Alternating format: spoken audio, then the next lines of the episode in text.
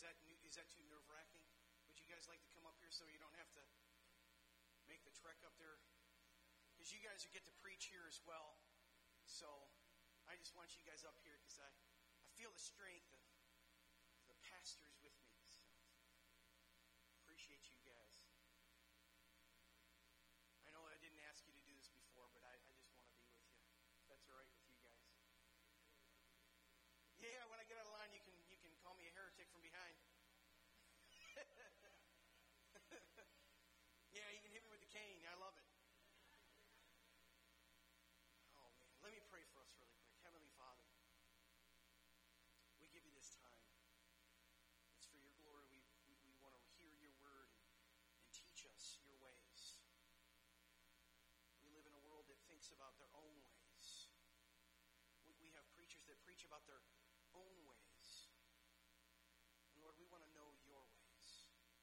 We want to understand your ways of thinking, have your mind, because we have the mind of Christ. So, Lord, we give you this time. We pray that you would be heard from each of us. We thank you for all that you do. We want to live our lives wholly for you. We pray all of this in Jesus' name. Amen. So I have a sermon series. Welcome, everybody. It's good to see all of you. There are many faces I don't know, and there's many faces who have been here from the past, and just welcome.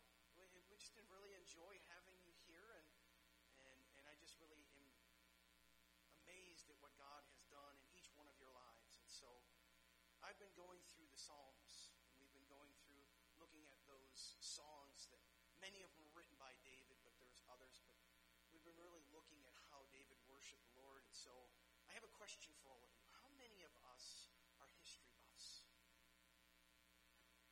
Well, that's a good, that's a good amount of people. Because the reason I'm asking this is because we really enjoy learning as a history buff, seeing the past, reading and understanding history. How many of us really truly understand the word history?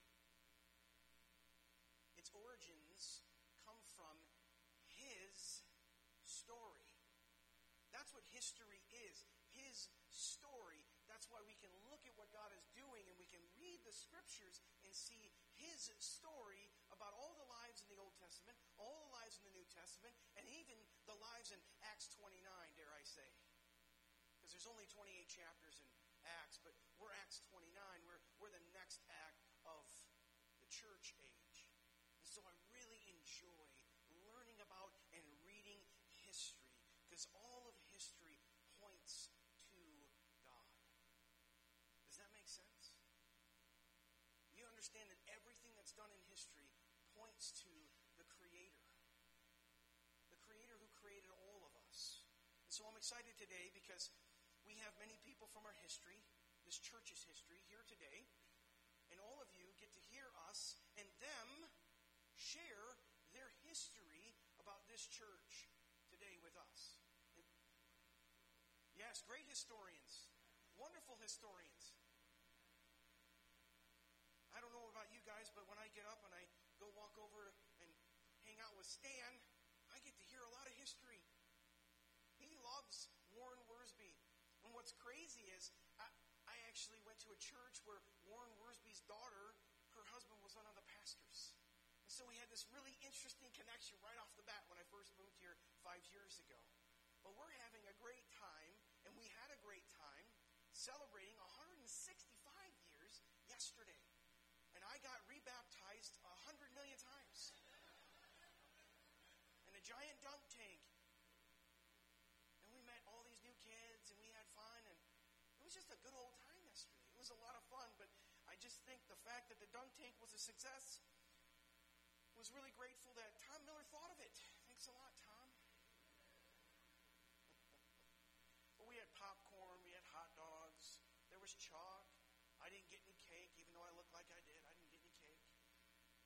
was a good old time of just celebrating. So it's about celebrating God, celebrating this community, and celebrating what's going on in this world. And so I just want to say, can we praise God? Can we get an amen to God for what He did yesterday and he's, what He's done before? Can I get an amen? I think it's amazing. Thank you, everyone, for who helped out. Because I know many of you uh, did what I did, which is we got home and we course took a shower first because that water was really warm. It was freezing cold. Um, but we had a great time together. And so I'm going to share with you something that revolves around our history, and it's actually Psalm 20. We're in Psalm 20, and I'm going to share and point out some histories from that psalm and how it relates to us today. It's an amazing story. So if you want to follow along with me, you can. It'll be up on the screens. But here's the title Psalm 20 God is more than we think. He really is. God is more than you think. He's more than I thought. I, I kind of put God in a box a lot of times. I don't know about you guys, but I put God in a box. And if he ever goes outside that box, I get mad. He has to fit in this perfect little box that I created. And then I realize I'm a sinner, saved by grace, realizing that God's not even close to being in that box. He's way outside that box. Here's what it is. Psalm chapter 20, or chapter 20, verse 1 says this. May the Lord answer you in the day of trouble. May the name of the God of Jacob protect you. May he send you help from the sanctuary and give you support from Zion. May he remember all your offerings and regard with favor your burnt offerings or sacrifices. Selah. So there's something interesting here that God does. The Lord answers, He protects, He supports, He remembers. So, what a great place to stop and reflect on the Lord and His dealings with this church. Selah, because that's what we think it means. Selah, we think means pause. I'm not a worship guy, but I'm, I'm pretty sure, right, Scott? It means pause, something like that? Is that what we understand it is? Okay. So let me share with you what it's like for me here for the last four and a half or five years. It's been an, an amazing journey for me because the Lord answered me in my day of trouble. I was 2017 working at Trader Joe's, helping to open up the Trader Joe's that was, I did that in 2016, helping up, open up the Trader Joe's on 28th Street. And then I was asked by Trader Joe's to go down to the Kalamazoo store and help open that store up as well. And they really wanted me to go on this track of becoming a store manager, become a, a, a mate and then a store manager, which was a guaranteed six figure job. So store managers at Trader Joe's, they make anywhere from 150 to 200 grand a year for just being a store manager. Yeah, I know. 60 hours a week. And so I thought to myself, oh, that's amazing. And in 2017, I have one month left as I'm living in a trailer park to pay my bills and figure out what God's going to do for me. And in 2017, this church came a calling. They said, Would you be willing to preach for us? I said, Yeah, I'd love to. I have my seminary degree, love preaching. We were trying to plant churches. And so I come and I preach Memorial Day weekend. And I get a call from Mark Cheesebro. He says, Hey, would you be willing to preach the 4th of July weekend? I said, Yeah, I'd love to. And then he said, Hey, would you, and the elders all got together and said, Hey, would you be willing to preach three weekends in a row in October? I said, Sure, I'd love to. And then they said, Hey, would you come back December 3rd and preach one more time and actually candidate to be the pastor of this church? And I'm going to tell you guys, funny story. Every day I got home, Katie can attest to this. Every day I got home, I went, There's no way they're picking me. There's no way they're going to pick me as their pastor. So, babe, we're just going to have to figure out how to move to Kalamazoo. We're going to have and here was. And I get a call from Mark. He says, "We would like to offer you the pastor position at Moline Baptist Church." And I went, "Are you calling the right guy?" So then I prayed for. I prayed and fasted for a couple days, and I got back to him and I said, "I'd love to do that." And we made our last payment for our house, our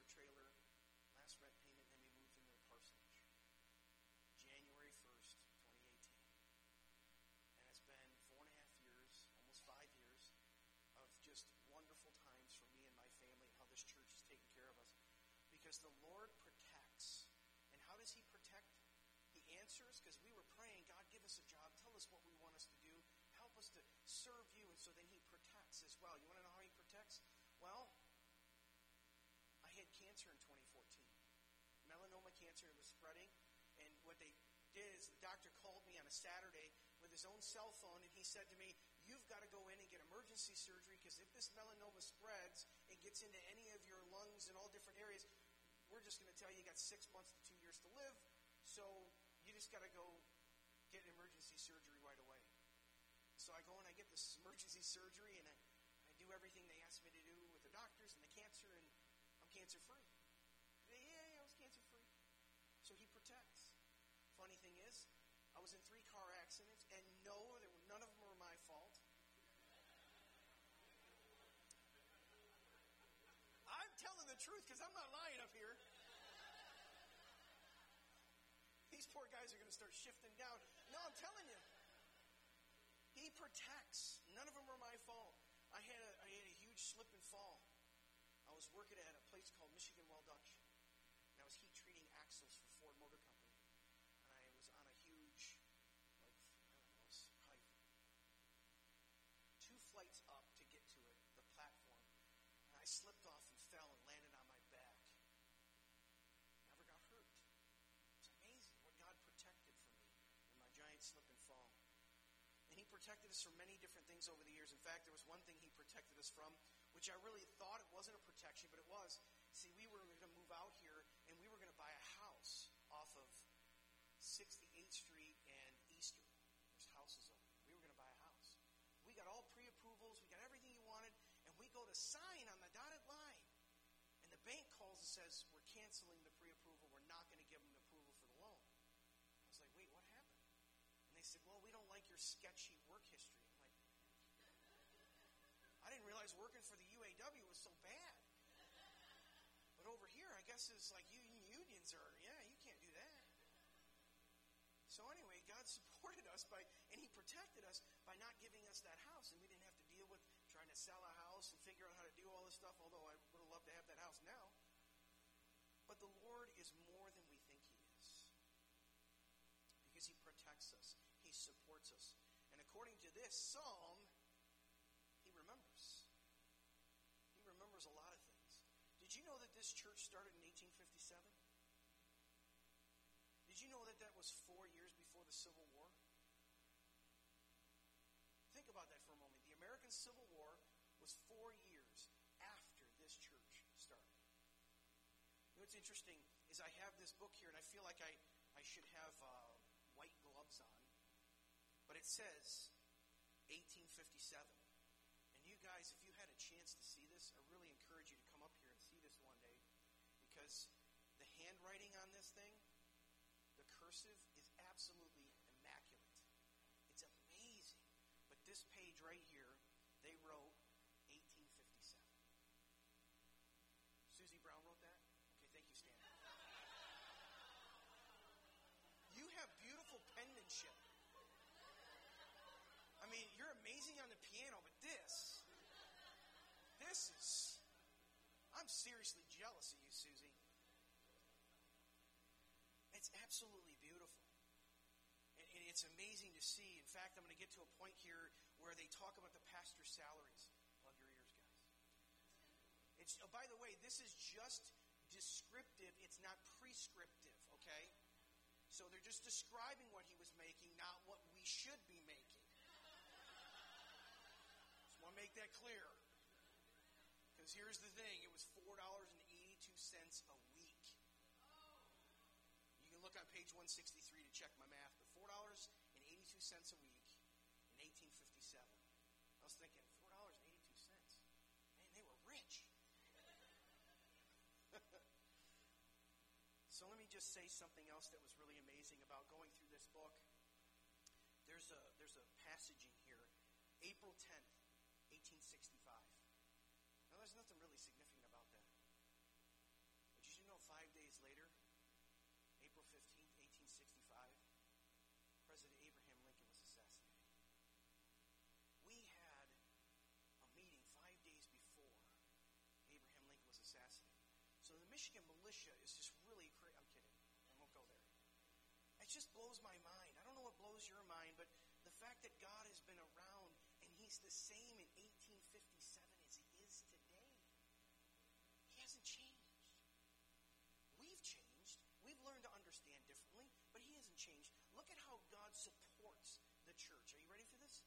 He supports it with his Holy Spirit, his holy servants. We as a church, and we've gone through a civil war, a Spanish American War, World War I, World War II, the Korean War, the Vietnam War, the Desert Storm War, and now we've gone through the war on terrorism. Can you guys honestly think that God doesn't support the church? I can't. It's amazing what He does support. He supports us through so many things. He's given us men and women who have supported our church and our community and our country so that we can have a free country so we can actually get together and serve God in a church. I don't know what blows your mind, but that blows my mind. So I just want to say thank you to all of you who have served in our armed forces. Because if it wasn't for you, we wouldn't be here today. If it wasn't for you and what you did to fight, if it wasn't for your families, we wouldn't be here today.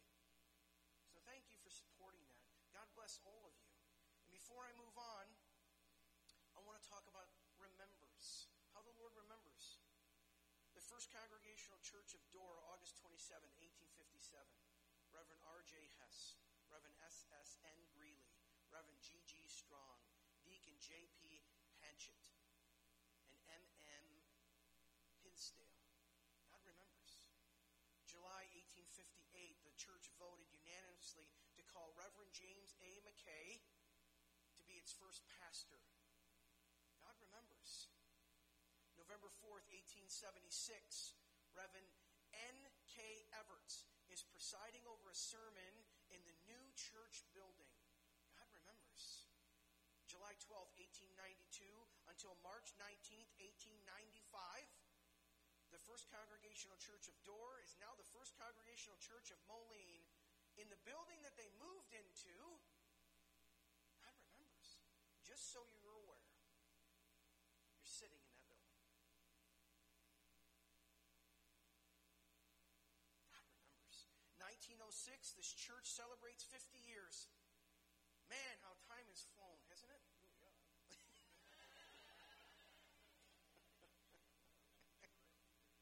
I know, I know. I'm going to get lambasted here in a minute. Oh, man. Then Pastor Pell takes over. Pastor Pell in late 1940s and early 1950s, how to make sure that this church is doctrinally sound. God remembers.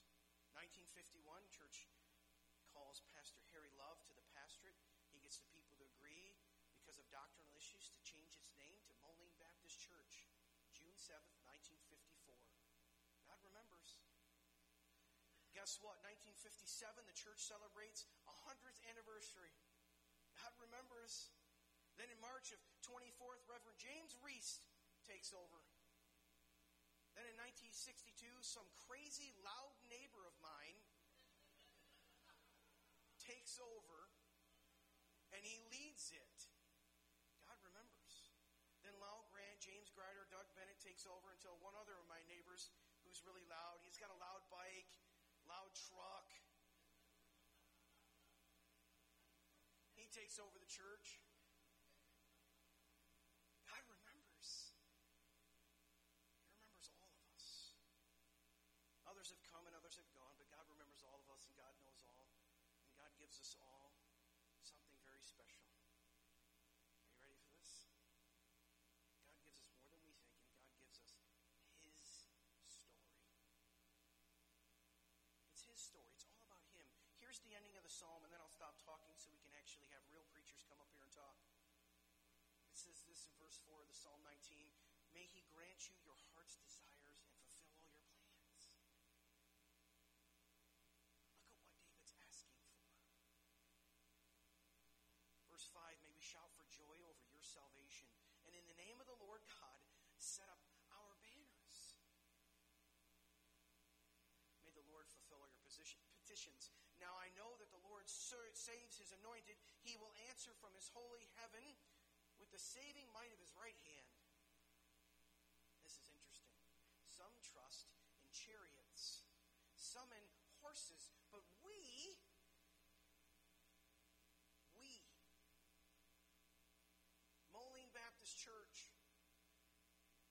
trust in the name of the Lord our God. Verse 8 They collapse and fall, but we rise and stand. O Lord, save the King. May he answer us when we call. That's Jesus. God is more than we think. The history of this church, his story of this church. Today we're going to celebrate it when we celebrate 165 years. We've had some famous pastors, Stan Vell, Steve DeCook, along with some famous evangelists. Billy Graham, 1941, as a college student, came here. He preached an eight day revival. And I'm pretty sure many of you were still here at the time. But I know that Mr. Hayes raised his hand. I love you. you were here. I love you, Joe. Joe, Hayes was here. How did you marry someone so young?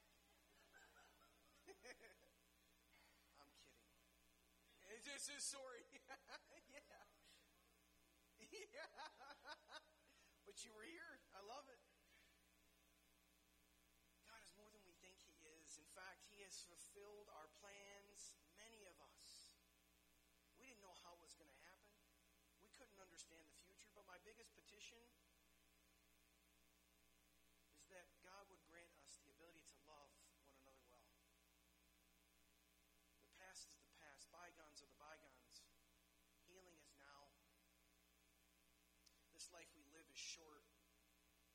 But what we leave behind is a legacy of the Lord, and the differences of the past are just that differences. We need each other more now than we've ever needed our, each other. I don't, I don't care what church, I don't, I don't, none of that matters to me. All what matters to me is that we are brothers and sisters in Christ. That's all that matters. And so we need each other more now than ever because as Christians, Jesus told us the world's going to hate us. And what the world sees sometimes is Christians fighting back and forth over different things, and they say to themselves, why do I want to be a part of that? What I'd like to offer is an olive branch. My greatest petition today is that we live out and make up any differences we have together so that this church continues for another 165 years. Because my goal that God put on my heart, my vision for this church is John 13, 33, or 31 through 35 says this. When he had gone out, Jesus said, Now is the Son of Man glorified. God is glorified in him. If God is glorified in him, God will also glorify him in himself and glorify him at once. Verse 33 Little children, yet a little while I'm with you. You seek me, just as I said to the Jews, so now I also say to you, Where I am going, you cannot come. Verse 34 A new commandment I give to you, that you love one another, just as I have loved you. Verse 35 By this all people will know that you are my disciples, if you have love for one another. That's my goal for this church. That's my goal for Christians in this area. That's my goal for anybody is that we learn to love each other well. We're not going to fight. We're not going to argue. I mean, we're the only true Baptist church in this area. I'm kidding. I was just at the Hopkins Wayland game, and one of the kids came over, and my assistant coach, who goes to Woodward, Justin Eaton, and the kid was from Hopkins. He came over and he shook his hand, and I got to meet him. He's a wonderful young man. He's a sophomore. But he said, you know, I go to Woodward. I said, that's great. Would you like to come to the real Baptist church or keep going there? And his parents started laughing. I'm like, I'm only joking. I, I just want to love you guys and care for you, even though you went to Hopkins. And we won 42 to 25. yeah, we won. we won. Yeah, yeah, I know some of you are from Hopkins. That's okay. I have this right here if you need to cry on it.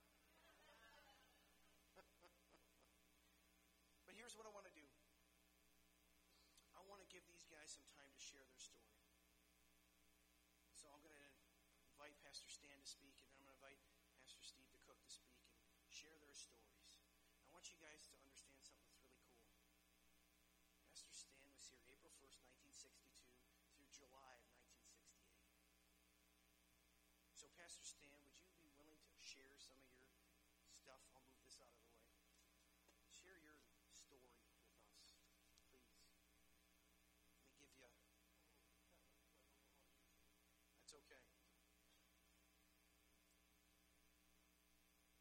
One thing is a disappointment this morning, and that is the pulpit.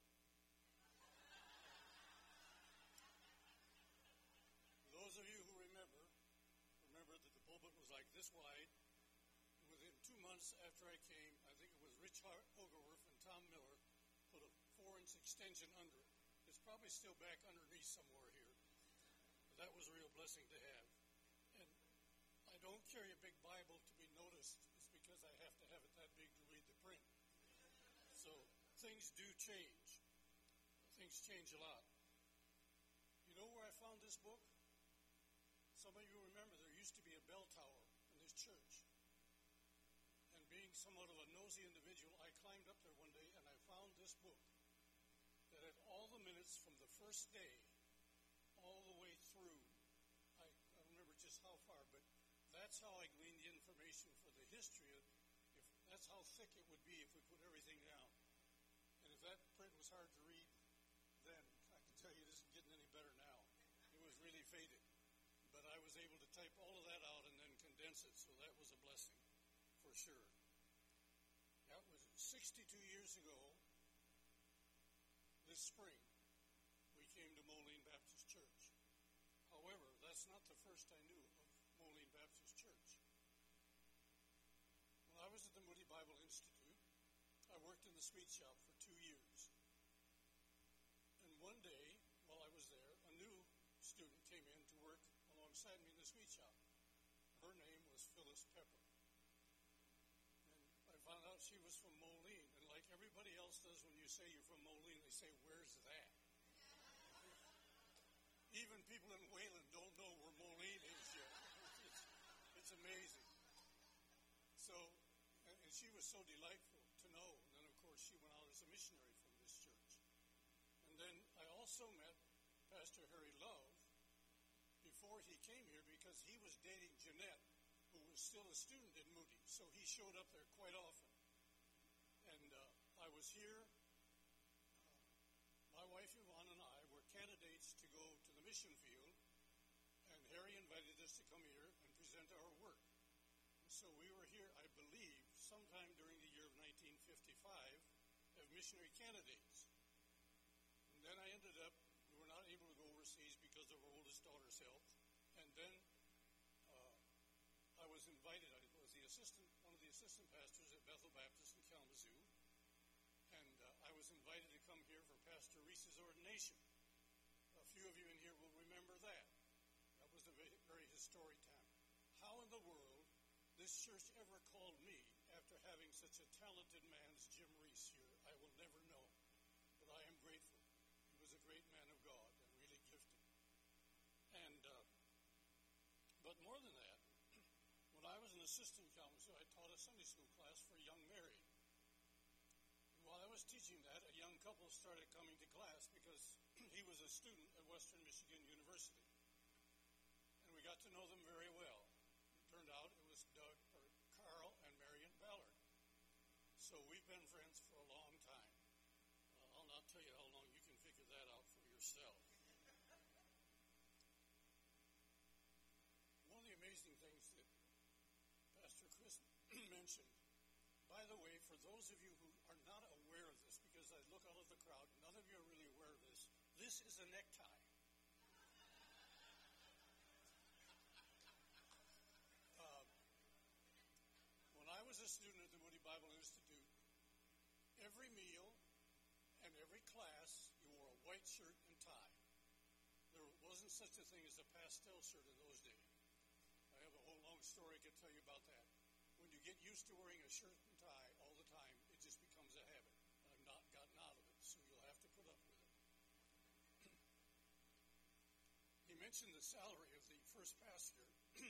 I also remember that when they moved that building here in 1899, from a mile, what is it, a half a mile west and a half a mile north, the total cost, including feed for the horses, was $460. That's why he got $4.82 a week. Also, the first missionary, just think about this, the first missionary they ever agreed to support was at 25 cents a quarter. That's a dollar a year. And that was a sacrifice. Pretty amazing when you think about it. I was so elated. And there was only one church that God ever allowed me to pastor and be on staff for that I knew what I was getting paid ahead of time. After that, I never asked again because I figured the Lord has to take care of me. This church, and I actually can't remember, it was either the great total of 100 or $125 a week they paid me when I came here. Plus, they paid the utilities for the parsonage. Man, that was first winter. I was sure glad that happened because the wind hardly slowed down going through that parsonage. Let me tell you. If you don't know where it was, stand by the sign up at the corner. That's where it was. The first winter they put, the first summer they put insulation in it. That slowed it down a little bit, that's another whole story. but you know, uh, when I think about those years and what happened and how fast you learn, uh, there's a passage in First Peter, and I've been preaching through First Peter. Tonight, the Lord willing, I'll preach my 15th sermon from First and Second Peter over the past few months. In chapter 4 of First Peter it says, As each one has received a gift, minister to one another as good stewards of the manifold grace of God. If anyone speaks, let him speak as the oracles of God. If anyone ministers, let him do it as with the ability which God supplies, that in all things God may be glorified through Jesus Christ, to whom belong the glory and the dominion forever and ever. Amen. You know, then First and Second Peter, Peter 16 times mentioned Sing sometimes, "To God be the glory, great things He had done." We came from a church that was averaging over fifteen hundred dollars, fifteen hundred people in Sunday school. It was hard as a young man. Believe me, I was young once to come here and not try to put those ideas into practice right away. But God was good to us. A few weeks ago, I called Arnie and Marlene to get a phone number. And some of you may remember the Tuttles. She was Grace Grunewald. That first summer, it was my delight to marry them. And when I called them and wished them a happy 60th anniversary, she said, Well, Pastor, how do you remember? I said, Well, if you will remember, the day you got married, our sixth child was born. Now, that was an interesting weekend. On Friday, I took Mrs. Velt to Kalamazoo. She was overdue, was usual. And the doctor said, I'm not going to send you back home. It's time for that baby to be born. So I left her in Kalamazoo, came back here for a wedding rehearsal, got done with that, called the hospital. They said she's sleeping and resting We'll call you if anything happens. So then I went down and played a softball game. With my white shirt on from the rehearsal. so the next morning I got up, drove to Kalamazoo. Within about a half an hour, Yvonne went into labor and produced our sixth child, John. Well, on that day, this July, he turned 60 years old. So that's how I remember. So and God has been good. As you know, we are both we are both 91 now.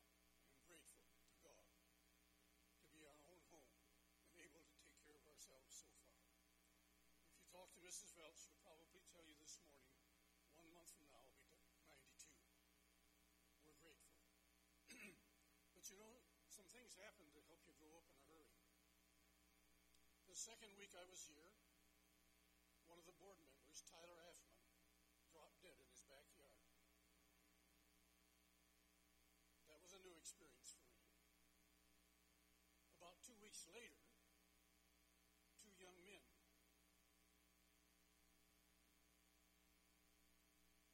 boy, I'm sorry, Marion, I don't remember your last name, but Marion Ballard's brother, were killed on a motorcycle. You don't forget those kind of things. I remember that Moline Baptist Church for many years had the most campers of any conservative Baptist church in the state at Camp Kobiak in the summertime. It was just fun to see how many young people went to Kobiak. week's instruction in the Word of God. I believe if you look back at the records, God was so good to us, and that every year we were able to add to the missions missionary family of Moline Baptist Church. And the people in this church took good care of us. We never knew. They never realized how often. When you're feeding six kids who like to eat just as their father liked to eat, kind of fun to keep up with at times. But this was a good place for us to be, and we enjoyed it. In spite of how you might have heard the stories, not everything happened exactly the way John Lucas describes it.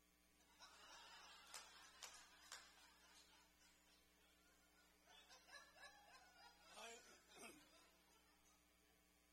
I love that man. He has teased me for years about how much younger than I am he is. I think it's five days. the first year I was here, he persuaded me the right thing to do is to go deer hunting in the fall. We went to Upper Michigan. First time I'd ever been. John drove that year. He never drove again for some reason. but I'll tell you, John started a record for me that still stands. Was 18 years in the woods and never saw horns. Not once. I would take my boys and they would get them, but not me. Somehow I survived all of that.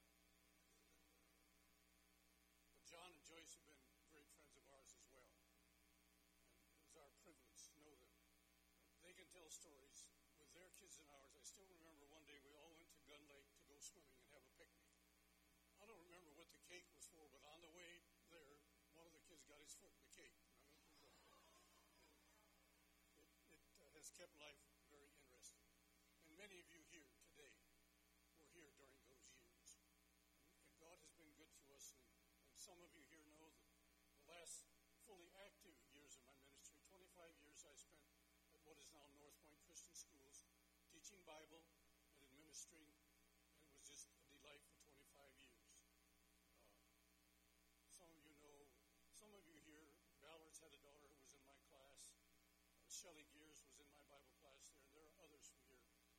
That God, in fact, during this last school year, I substituted four times at the high school. And it's just good to still be a part of that. But God is never. I remember years ago hearing Howard Hendricks from Dallas Seminary say, I don't find anything in the Bible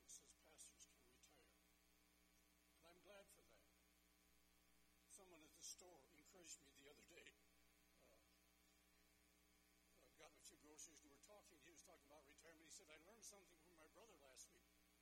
I said, What's that? He said, Well, he said, retirement has fooled me. He said, There's something wrong. He said, There's never a day off. And if you're retired, you know how that is. But it's so good to be here and to remember. I don't remember everything these days. It's probably good that I don't. But God has been so good to us. As of today, we have 28 grandchildren, 28 great grandchildren, with two more due in the next few months. And they're scattered all over the place. And we're grateful for that. Three of our children have been on the mission field at different times. And as you know, Luke still pastors the church in southern Nebraska. And we're grateful for what God does throughout the ministry. But it's all of Him. None of me, but all of Him. To God be the glory. And it's so refreshing to have a neighbor across the street to share the stories. And I've heard this phrase used a lot. The pot should never call the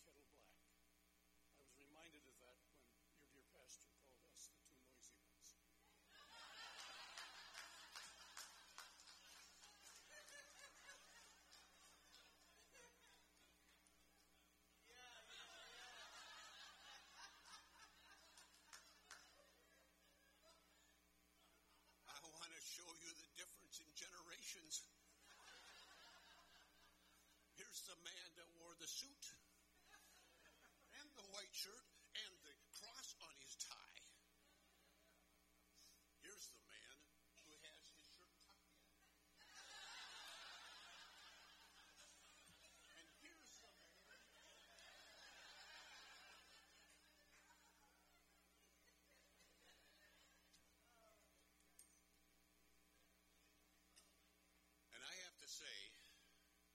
Susie, you did such a great job of signing this book. But since Stan is older than you, he had to be around at that time also. Now, let me show you some other differences in generation. Did Stan have any notes except his Bible? Here are mine. Over the next hour and a half, let's see both sides. Here are Chris's.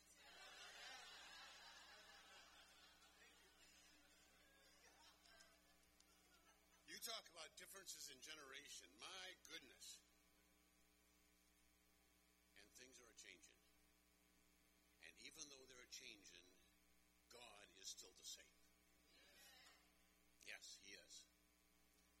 And when we think of stories, I can go back and tell stories. Uh, God allowed us to be here from 79 to 94. Uh, that that is just such an amazing thing.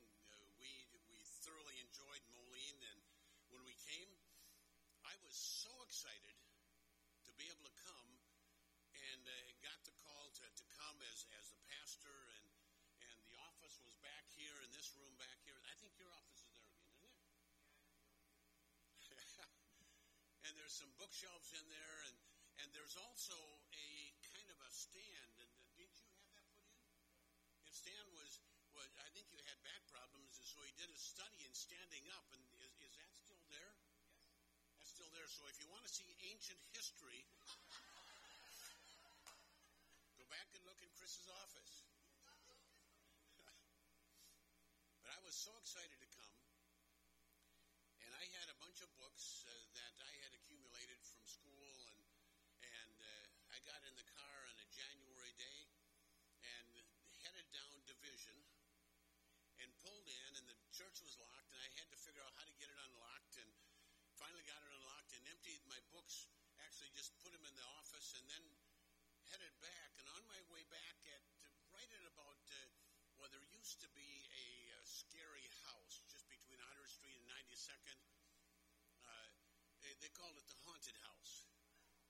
I got just past the haunted house and got in the snow a little bit. I mean, about so deep, and it pulled me in, and I nosed into the ditch on my way back, and I'd ordered pizza from a place in uh, up in Grand Rapids, and uh, finally got a guy to pull me out and headed up.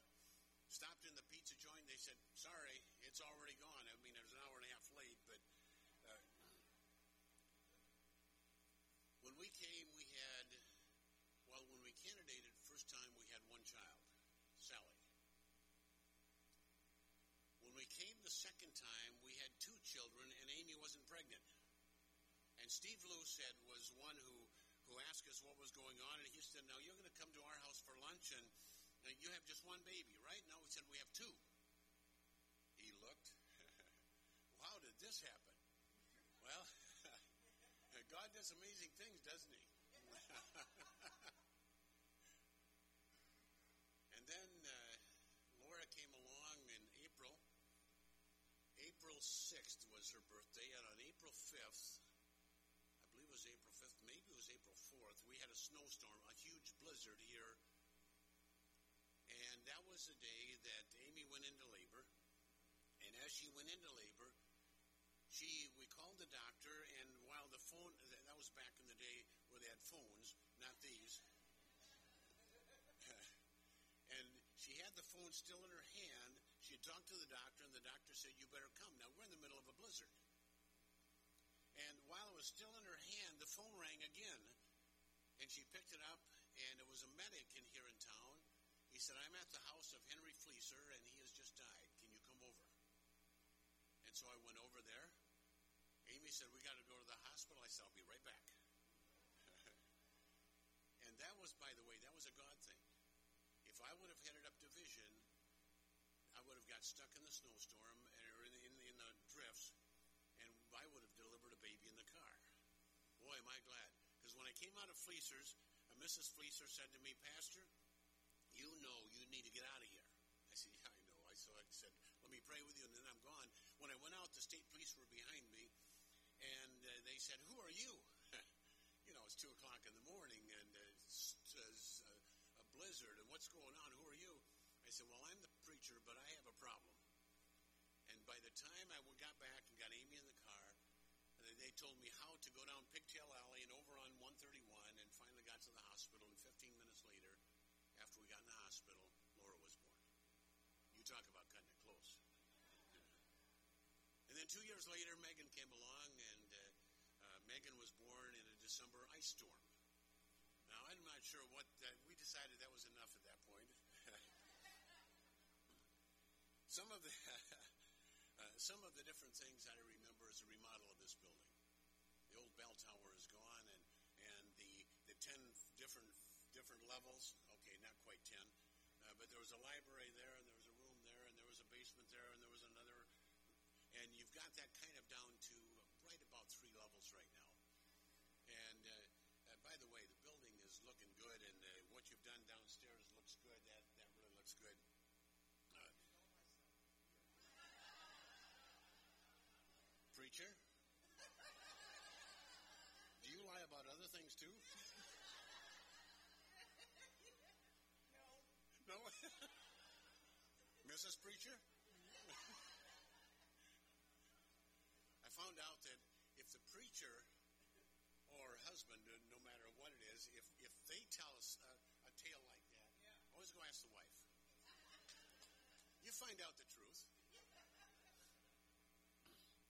Well, as I think of, of our time here in Moline, uh, there were there were many people that were reached, and uh, God just worked in just some abundant ways.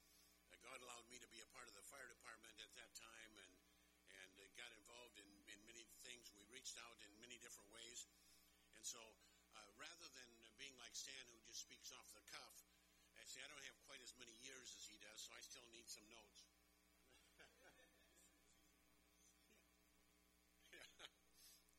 But uh, uh, another thing I remember back here on the backside is is an iron uh, baptismal tank. Still there, still used. That's great. 18 since you've come. Wonderful. That is wonderful. I remember the day that one of the Barons boys was baptized. He said to me, uh, Is the water warm? I said, Oh, by all means, we have a heater. You're on the next page already. I went in this room and up the first step into the water.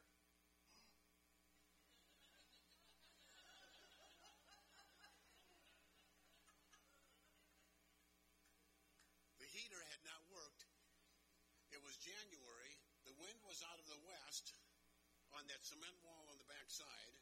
No insulation back there and that water was so cold. I think it was, I think it was Dean Barons, if I remember right. Uh, he was the only one baptized that Sunday, and and I, I, as he came in, I said, "The water's cold."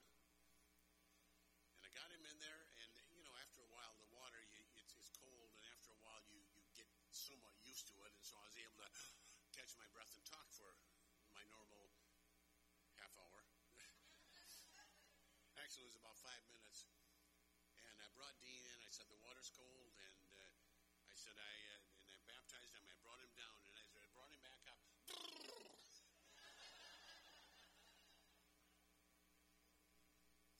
remember one other baptism out at Gun Lake. Uh, if you remember Don Pease, Don Pease was a good-sized man, and and uh, I was this young, strong, young guy, dumb.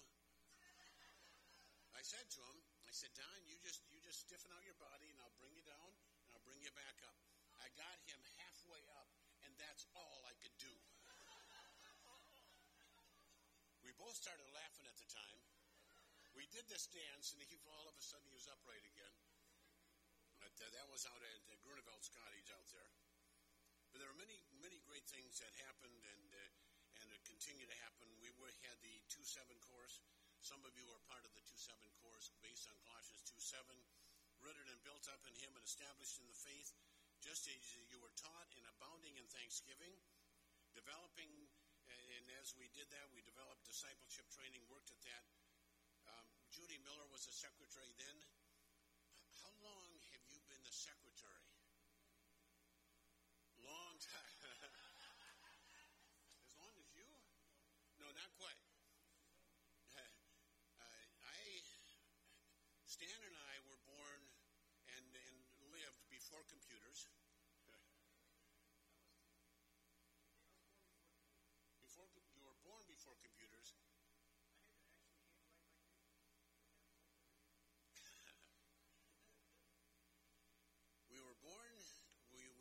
We ministered before computers. We were, we were all, in that case, we were all born before cell phones. None of these little boxes that you can talk. This is such an amazing thing. Uh, Shirley and I, that, that's my wife now. Uh, that's another story that I'll get into in just a minute. Uh, but her son and daughter-in-law live in, in Italy. And there is a great app called the WhatsApp. Can talk back and forth without there being a, a buco charge. And, uh, and it's just like talking, like we're talking now. There's no delay. How does that happen? You're halfway around the world and you're still talking to somebody. Or, or you're videoing them. How does that happen? What a great day to be alive. What an amazing day. But we were born before the internet. Uh, we were born before cell phones. Uh, do you remember that first cell phone, that bag, put this receiver up to your head? Yeah, it, it was like a kid's lunchbox. and you would buy only 30 minutes of, of time per month because it was so expensive. Well, those were some of the days, and and Judy still hates computers. Did you know that, Chris? Yeah, oh yeah. oh yeah. but those were fun times. The Vanden Bosses were custodians. Herm Bowes was here. Roman Clemente, Tim Moore uh, were youth uh, at that time. There were some crises that happened. Some sad, sad crises. Heard Chris talk about falling off of this thing onto his back. You know about somebody falling off onto their head and passed away the second day. That had to hit you right in the, right in the nose right then. I, didn't think about that until until you were telling that story and, and the things that we as pastors talk about, and sometimes we have no idea who we're talking to because of the stories that we tell. Uh, never, ever, ever, ever, ever intentionally hurting, hurting anybody, but sometimes a story like that, just innocent as can be, and how God protected you. Boy, does it bring back memories, doesn't it? I remember those days. Going to St. Mary's Hospital and just the, the sadness of that and the hope and then the sadness and the hope and, and then and then it was done. There were other crises. There were times where uh, where we were able to, to go and, and uh, we had this room over here filled up as well as this room filled up. I shouldn't say we did. God brought people in and just an amazing thing. Now I'm on to page two.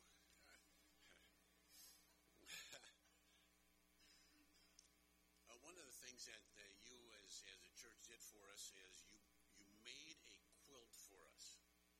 Uh, it was every one of your families did a, a square, and it was put on, and we still have that quilt. I believe Sally has it now, uh, but it's a it's a keepsake that we will keep at least through Sally's generation.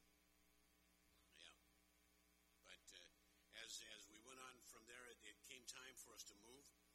And most of you didn't know it that time. There was no reason for us to go. Things were going well. God was blessing. God was working. But God gave me just a, uh, how, how do you say, a, an uneasiness.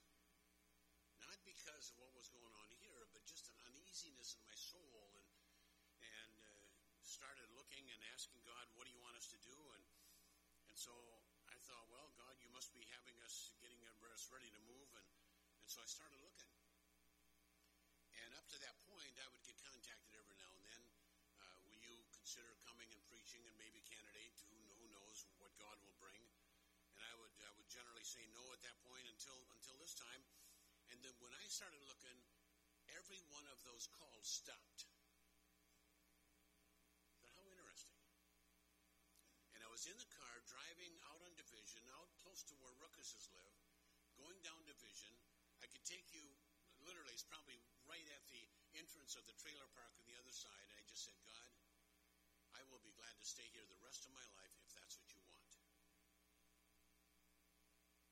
And within, I think within uh, another month or so, two churches called and said, Will you consider? And I said, Well, I guess I'll consider. Um, I, uh, and, and I went home from church, and I had the church phone also on the else would ring, and it was on the kitchen counter in the parsonage, and within five minutes, two churches called me and said, "Will you come and candidate?" One of them was in Detroit area, in Clinton Township, and so I, I said, "Yes, I will. I will come and candidate." Later, uh, another church. I mean, literally five minutes later, another church called and said, "Will you come and consider candidating?" And I said, "Well, maybe." And they said, "Maybe. Said, "Well, I believe that God directs in exact minutes and seconds in timing, and I need to follow through on this one before I can say yes to you." Um, so I did, and we followed through, and and uh, left in 1994, not believe, believing that it was God's timing for us to go, uh, and uh, believing that God was directing. And interesting thing, God brought us to Bethany Baptist Church for 13 years and did uh, funerals and weddings and different things and ministered there, and, and then on to Jackson, Minnesota, and and in the last couple of years,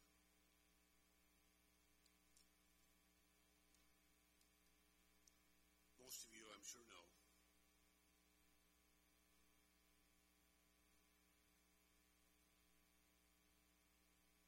My dear Amy.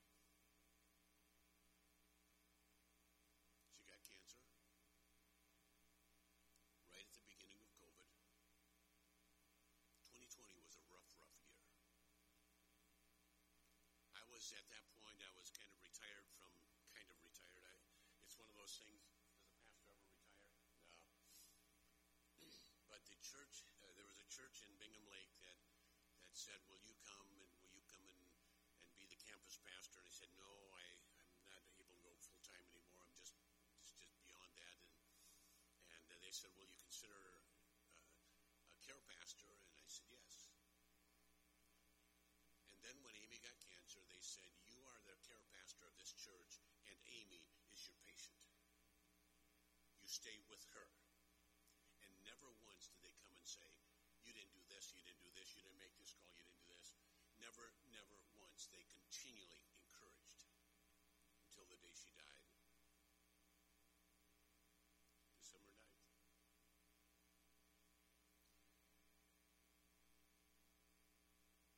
And during that year and a half, God began to work in my heart. And by the way, grieving, I don't remember hurting so bad as when my wife died. I mean, I've I've done I've done literally hundreds of funerals, hundreds. God gave me a, a wife that was just amazing. And then I went back to Bethany for a funeral a few months ago, and there was a lady there that came up to me and asked me a question, and we'll talk about that at another time if you want to know. Uh, but asked me a question, and in the process, uh, I'd met her back when I first went and actually did the funeral for your mother.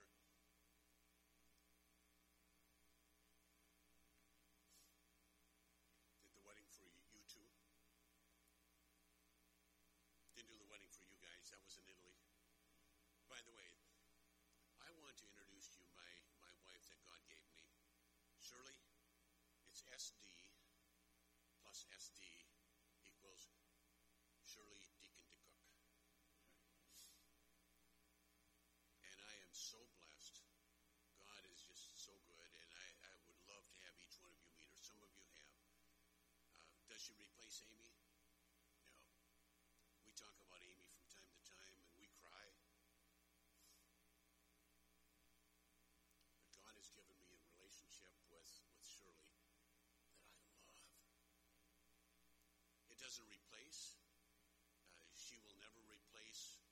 Kid's mother. That's not what she's supposed to do. She's my wife. And I went through GriefShare and, and just uh, wrote a brief uh, a grief letter that uh, if you if you'd ever like it, I'll be glad to send it to you. But it's just uh, just some of the grief process. And I tell you that just to say, in the midst of the good times and the, and the great times, God also allows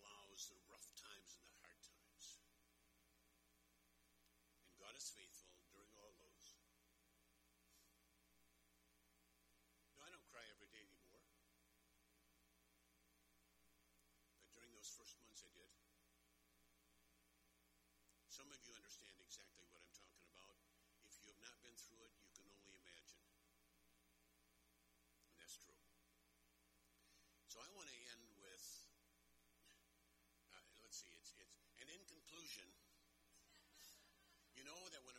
says, and in conclusion, he's got 20 more minutes. You know that. Let's see, what time is it? Oh, it's only it's only 11, just after 11, so we got plenty of time. Didn't you say we're going to finish at noon?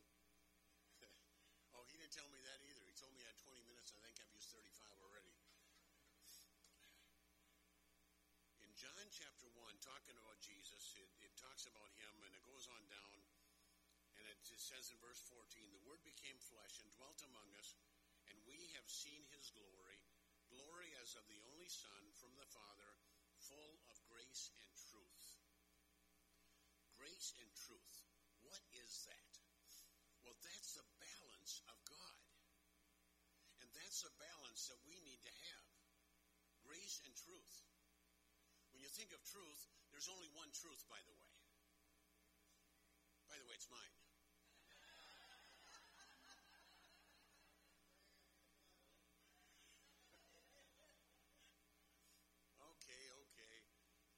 There's only one truth.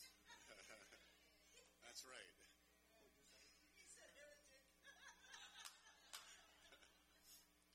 There's only one truth, and when Stan and I disagree, I'm obviously right. I don't know where we disagree with you. the interesting thing is, we all have our own opinions, and as we have our own opinions, we think my opinion is absolutely right, disagree with me, you are wrong. That's where grace comes in. That's where grace comes in, and that is so important. Jesus was full of grace and truth. Two examples of that. The woman at the well, you remember in John 4? The woman at the well, Jesus was there, and this was in Samaria. It, it, was in the, the country of Samaria. Uh, that is some area uh, where the people were basically considered, you know, they're, they're not quite up to par with us. But Jesus was there taking care of, of the woman at the well, and his disciples came back and uh, Jesus said uh, to this woman, uh, the disciples were amazed because he was talking to her, and Jesus said to this woman, Go bring your husband. And she said, I have no husband. And Jesus said, That's exactly right. You've had five husbands, and the man you're now living with is not your husband. And it says, And she left and came back, and the whole city Jesus did not uh, get away from the truth, but he used great grace. The second woman is in John chapter 8, the woman who was taken in adultery. I have, I have a ton of questions on this one, this story. Uh, but as, as we look at uh, some of the questions, where was the man? That's one question. Um, another question is is what gave those those guys the right to to accuse her, and how did they find her in the very act of adultery? Unless it was one of the men that were in the group, probably was the perpetrator. Uh, Jesus, it says, got down and wrote on the ground. I, I wonder what he wrote. The Bible doesn't say. Uh, we you hear preachers speculate. That's all it is, is speculate. I don't know what it is. And then it says, Jesus, they said to Jesus, what do you say? And Jesus stood up and he looked at the group around him. He said, let you who are without sin cast the first stone.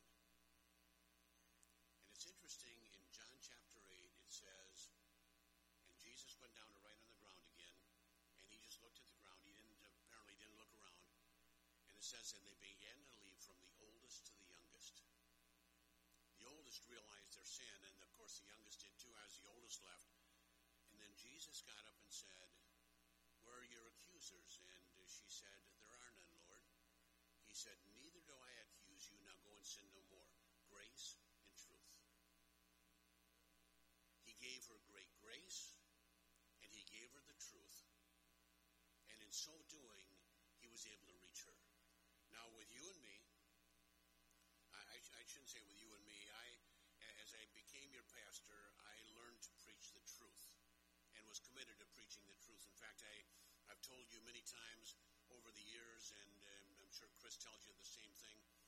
Um, if we ever come to a point where you say, I don't think that's in Scripture, then go study it out in Scripture.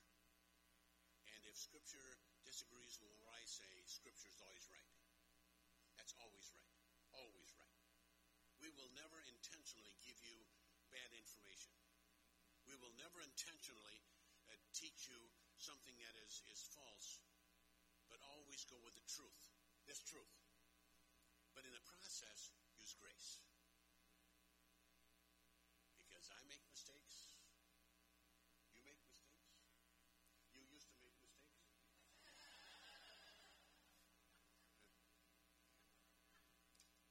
Did I say that wrong?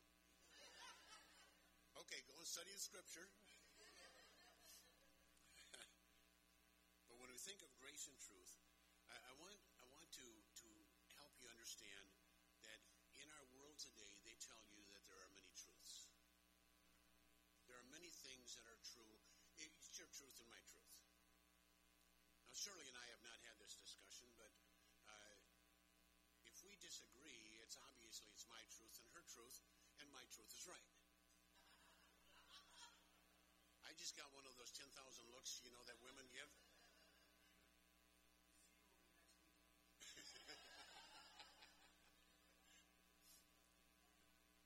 when we understand truth, there is only one truth. And if we disagree, we go back and, and either find out what the truth is. The interesting thing is, I've been reading through the book of Romans a chapter a week, just one chapter a week. Read that chapter every day. And I just finished Romans 15. I was in Romans 14 last week. And it talks about meat offered to idols, and it talks about those who are strong, who have great freedom. Those who are weak continually tie themselves up to rules. It says, don't let the, those who are strong criticize those who are weak, and don't let the weak criticize those who are strong. In other words, show grace to one another. That's what we have to do. Because if we don't do that, our reputation, no, no, no. We are the representatives of Jesus Christ, and his reputation, I don't want to sully his reputation with my silliness. And so we show grace to one another. We disagree? I mean, what difference does it make if the walls are green or blue or yellow or the carpet is this color? I don't remember ever talking about those here when I was here. I think the walls are the same color and the carpet is the same color. I think I don't remember ever having those discussions, but uh, but who cares? Uh, my wife purple. Uh, I like blue. So what? Those are those are opinions, and we can have opinions, can't we? Jesus had grace and truth. The truth is, we're all sinners. The truth is, every one of us, because of our sin, we deserve death. We deserve hell. We deserve the punishment from God. But because of His grace, did you realize? Uh, did you realize? Here, can I walk down by you? Did you realize? How long will it go? Did you realize that God loves you so much, so much? He wants to be with you so much sent His perfect Son, Jesus, so that He could spend eternity with you. Hallelujah is right, Dick. That's right. God loves you so much because He wants to spend eternity with you. And He said, I'm going to give you grace through Jesus Christ. And my question is is it okay if I ask this preacher? My question is do you know Him? You believed in Jesus? You see, John 14, 6 says, I am the way, the truth, and the life. No one comes to the Father except through Him, through Jesus. Do you know that truth? Jesus is the truth. He is. He's the way, the truth, and life. That is the only way, the only way. And God loves you so much that He sent His perfect Son, absolutely perfect more story, and then I will quit. I was a pea picker in high school. You say, what's a pea picker? That's a guy who worked for Libby, Libby, Libby on your label, label, label. You'll like it, like it, like it on your table, table. I guess that's an old, old, old commercial. That's probably as old as Stan.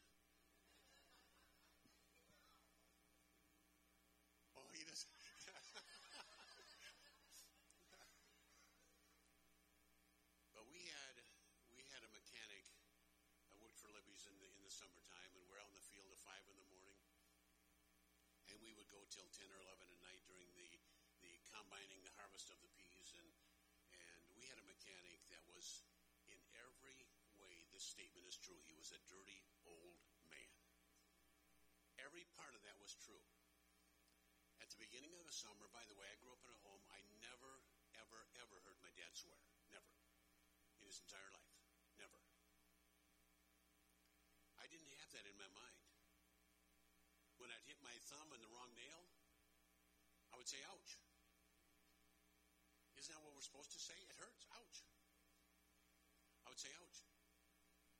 This particular guy would would swear and curse and tell filthy stories and and during the summer as as my mind as I would go through those things when when I'd hit the wrong nail it didn't come out of my mouth was in my mind and some swear word would come to mind you see when I was first in the in the the beginning of the summer every time he swore it was a, an affront to me. It would just it would almost just hit me. By the end of the summer, I kind of became used to it. I didn't I didn't use the words, but I kind kind of got used to it. Jesus Christ never got used to it. He never got used to our sin. Never, ever got used to our sin. And he says, whoever believes in him will not perish, but have eternal life. God loves you so much that he sent his one and only Son, Jesus Christ, to pay the penalty for your sin and my sin, never ever getting used to our sin, so that if you will trust him, you'll have eternal life. Let me pray with you. Could I do that? Father in heaven, we we are just so thankful. We're so thankful for who you are and what you have done. We're so thankful that you are the amazing God who loved us so much. Lord, I don't know each of the hearts here. You do. I know many of the people, and we have we have served together and uh, and served you here, and we thank you for that. That's part of our memory here today, is we're thanking you for that. But whether somebody that I've known since I came in 1979, or whether it's somebody that is is just this the first Sunday here. If you have not trusted Jesus Christ, let me just invite you to trust Him now, just by saying in, in, to, to God, uh, God, I know that I'm a sinner. I know that I've violated Your holiness. You can say, I trust in Jesus Christ for my eternal life. I trust in the fact that He died for my sins, He was buried, He rose again, and I believe in Him right now. And I commit my life to follow Him. Now, if you've prayed that prayer, if that is your heart's desire, you have just been entered into the kingdom of God. Lord, thank you for hearing us. Thank you for loving us so much.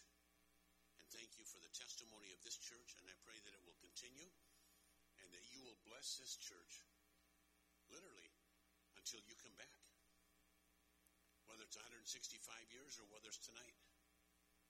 But you will bless the Moline Baptist Church abundantly.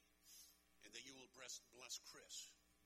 That you'll care for this man, this pastor, this guy right here. That you'll watch over him and guard his his his thinking and guard his his life watch over him in such a way that, that as he preaches and as he shares, that he will share the truth with grace, and that you will help him to have that balance that uh, that you've shown us. I think when I started preaching, 27 years old, I knew the truth and was able to give the truth, but I didn't have much grace at the time. Lord, teach us grace. This man is committed to truth, and help him to have the grace that he needs. I think he's already come a long ways on it, and, and you are you are blessing him, and you're blessing the church because of him. But give him the truth and the grace, the balance of Jesus Christ. I ask for your blessing on him and your abundant working in his life. Thank you for hearing us. Thank you for allowing us to talk to you. Thank you for the fact that we can trust you with our whole hearts. We pray this now in the name of Jesus Christ our Lord.